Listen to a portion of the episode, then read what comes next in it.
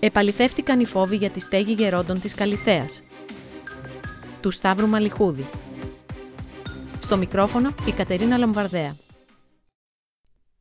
Τον Οκτώβριο του 2017 δημοσιεύσαμε μια εκτενή έρευνα για την προβληματική λειτουργία της στέγης γερόντων στις Τζιτζιφιές, υπό την αιγίδα της Αρχιεπισκοπής Αθηνών.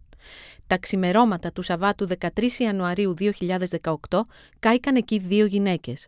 Το ατύχημα εγείρει εκ νέου ερωτήματα για τα ιδρύματα της Εκκλησίας που βρίσκονται ουσιαστικά εκτός του ραντάρ των κρατικών υπηρεσιών.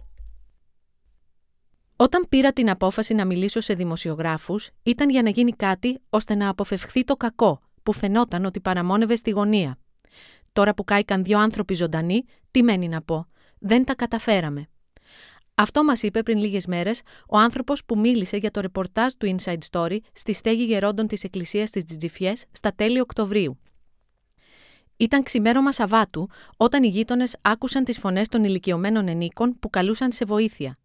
Η κλίση στην πυροσβεστική έγινε στις 5.38 και η κινητοποίηση ήταν άμεση, με 8 οχήματα και 24 πυροσβέστες να εφορμούν για την κατάσβεση της πυρκαγιάς στην Οδό Αγίων Αποστόλων, στη μονοκατοικία που βρίσκεται απέναντι από τον τοπικό ναό.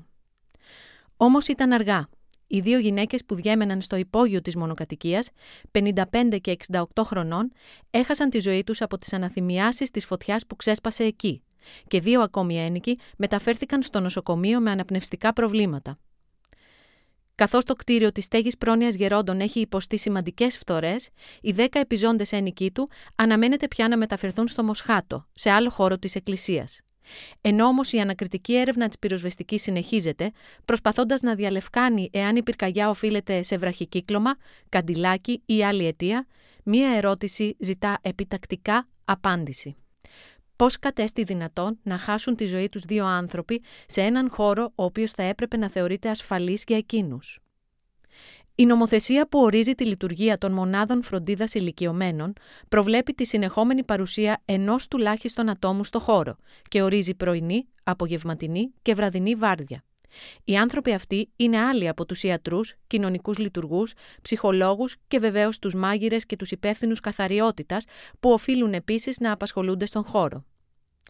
Η στέγη γερόντων όμω, όπως επισημάνθηκε και στο προηγούμενο ρεπορτάζ, δεν υπάγεται στην νομοθεσία αυτή, καθότι ίδρυμα της Εκκλησίας. Εκεί υπάρχει μία μόνο βάρδια, η πρωινή, και η γυναίκα που την καλύπτει ταυτόχρονα μαγειρεύει.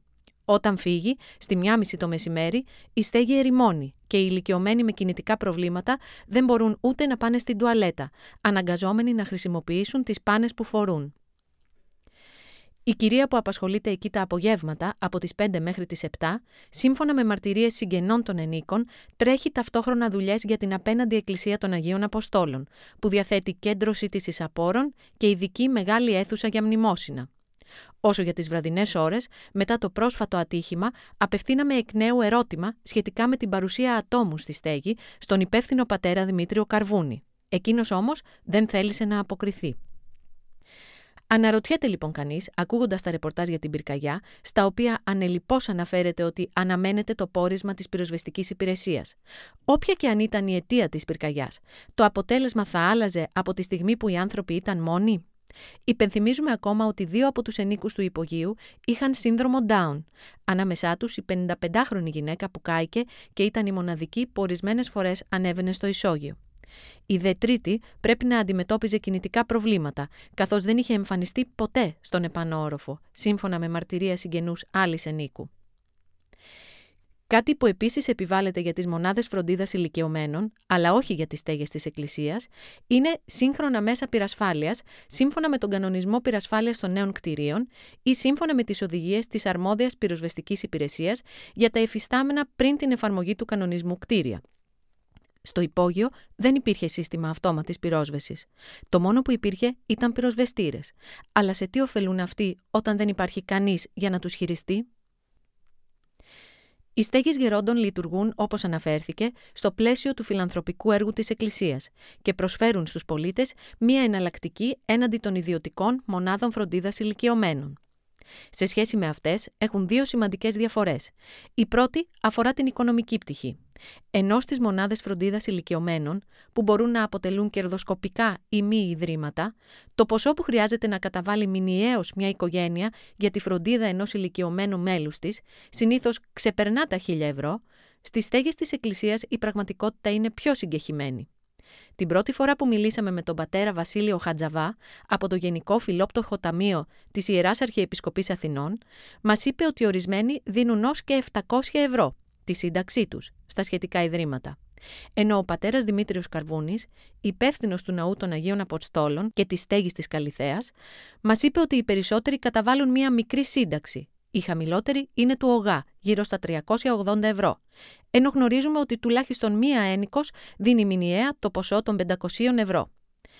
Τι απ' όλα ισχύει, το Inside Story δεν είναι σε θέση να γνωρίζει, παρότι κατά το προηγούμενο ρεπορτάζ ζητήθηκε επίμονα η κατάσταση εσόδων-εξόδων της στέγης, αλλά το αίτημά μας δεν απαντήθηκε ποτέ. Χρειάστηκε να αρκεστούμε στη δήλωση του πατέρα Δημητρίου ότι τα έξοδα βγαίνουν ίσα-ίσα.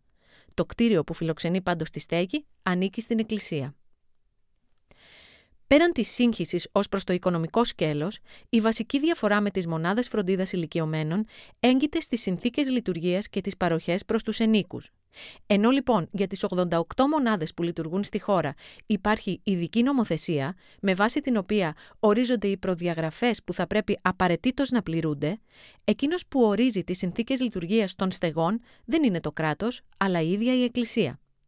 Και μάλιστα όχι με ένα σύνολο προϋποθέσεων που ισχύει για όλες τις στέγες, αλλά με την κάθε μία να αποτελεί ξεχωριστή περίπτωση. Τι σημαίνει αυτό πρακτικά; Πως οι συνθήκες και οι παροχές προς τους ηλικιωμένους σε κάθε μία από τις 17 στέγες που λειτουργούν σήμερα υπό την αιγίδα της Αρχιεπισκοπής Αθηνών δίνανται να διαφέρουν σε μεγάλο βαθμό μεταξύ τους. Το πλαίσιο λειτουργίας τους αποφασίζεται από την Αρχιεπισκοπή και η διοίκησή τους ανατίθεται στην τοπική ενορία.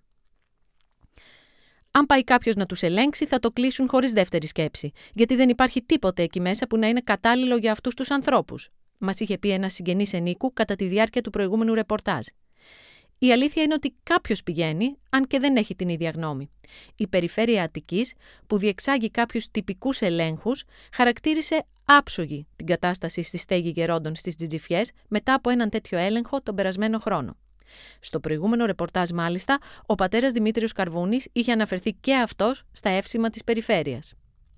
Στα ερωτήματα που εγείρονται αναφορικά με το είδος της εποπτείας που απονέμει εύσημα σε έναν χώρο φροντίδας που δεν δύναται να αποτρέψει τον θάνατο δύο ενίκων του από προβλέψιμα και αντιμετωπίσιμα αίτια, απαντούν οι δηλώσεις του Νικολάου Σοφού στο Inside Story. Πρόκειται για τον σημερινό προϊστάμενο της Διεύθυνσης Δημόσιας Υγείας και Κοινωνικής Μέρημνας της Περιφερειακής Ενότητας του Νοτιού Τομέα Αθηνών. Είναι η διεύθυνση που, με βάση τον Καλλικράτη, είναι αρμόδια για τα ζητήματα σχετικά με την κοινωνική φροντίδα. Όπως υπογραμμίζει ο κύριος Σοφός, ο έλεγχος της περιφέρειας αφορά αποκλειστικά τις συνθήκες διαβίωσης εντός των στεγών. Δεν επεκτείνεται, για παράδειγμα, σε ζητήματα γύρω από τα μέτρα ασφαλείας και την καταλληλότητα του κτηρίου, καθώς η λειτουργία των στεγών βρίσκεται υπό την αποκλειστική ευθύνη και την σκέπη της Εκκλησίας. Έτσι, οι έλεγχοι γίνονται μόλις δύο φορές τον χρόνο, με τον σοφό να διευκρινίζει πως σε περίπτωση που εντοπιστούν μη ικανοποιητικές συνθήκες, η επίβλεψη δύναται να είναι πιο στενή. Οι συνθήκες εκεί όμως ήταν άψογες, επαναλαμβάνει. Η εικόνα του δικού μας ρεπορτάζ βεβαίως ήταν διαφορετική, επισημένοντας την έλλειψη φροντίδας, την ελλειπή σύντηση, την απουσία καθαριότητας και κυρίως την άτυπη ανάθεση της εποπτείας του Ιδρύματος σε έναν άνθρωπο που, σύμφωνα με όλες τις μαρτυρίες, είναι ασταθής και χρήζει βοηθείας ο ίδιος. Εν τούτης, ο διακριτικός έως και διακοσμητικός εν τέλει χαρακτήρας της εποπτείας από την περιφέρεια αναδεικνύεται από τις επόμενες δηλώσεις του κυρίου Σοφού. Στην ουσία, όταν πρόκειται για μικρές στέγες, όπως εκείνη στι τζιτζιφιές, τις οποίες φτιάχνει σε κληροδοτήματά της η Εκκλησία, δεν έρχεται σε εμάς για να μας ενημερώσει ή για να την αδειοδοτήσουμε. Δηλαδή, εμείς έτυχε να γνωρίζουμε τη συγκεκριμένη στέγη. Αλλά πολύ πιθανόν να υπάρχουν και άλλες μικρές δομές που εμείς δεν γνωρίζουμε.